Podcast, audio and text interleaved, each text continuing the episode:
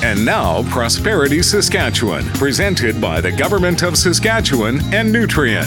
The typical hierarchy of needs used by economists explains why Saskatchewan will always do well. The typical hierarchy of needs list usually starts with food, which we provide through crops and fertilizer or potash to grow them. Without food, the game is over. The second place item is energized housing, which we provide through lumber, oil and gas, and uranium production. Yes, people want a home, but they also want it to have heat, running water, and lights. The third place need is transportation, which we power through energy. So you see, we create and export the raw materials for the top three needs used by economists food, energized housing, and transportation. Better yet, the sources of these cannot be relocated like a factory. So if you want our products, you have to extract the resources and grow the crops in Saskatchewan. So our economic prosperity will be for the long term. I'm Eric Anderson from SIMSA. Prosperity Saskatchewan, presented by the Government of Saskatchewan and Nutrien.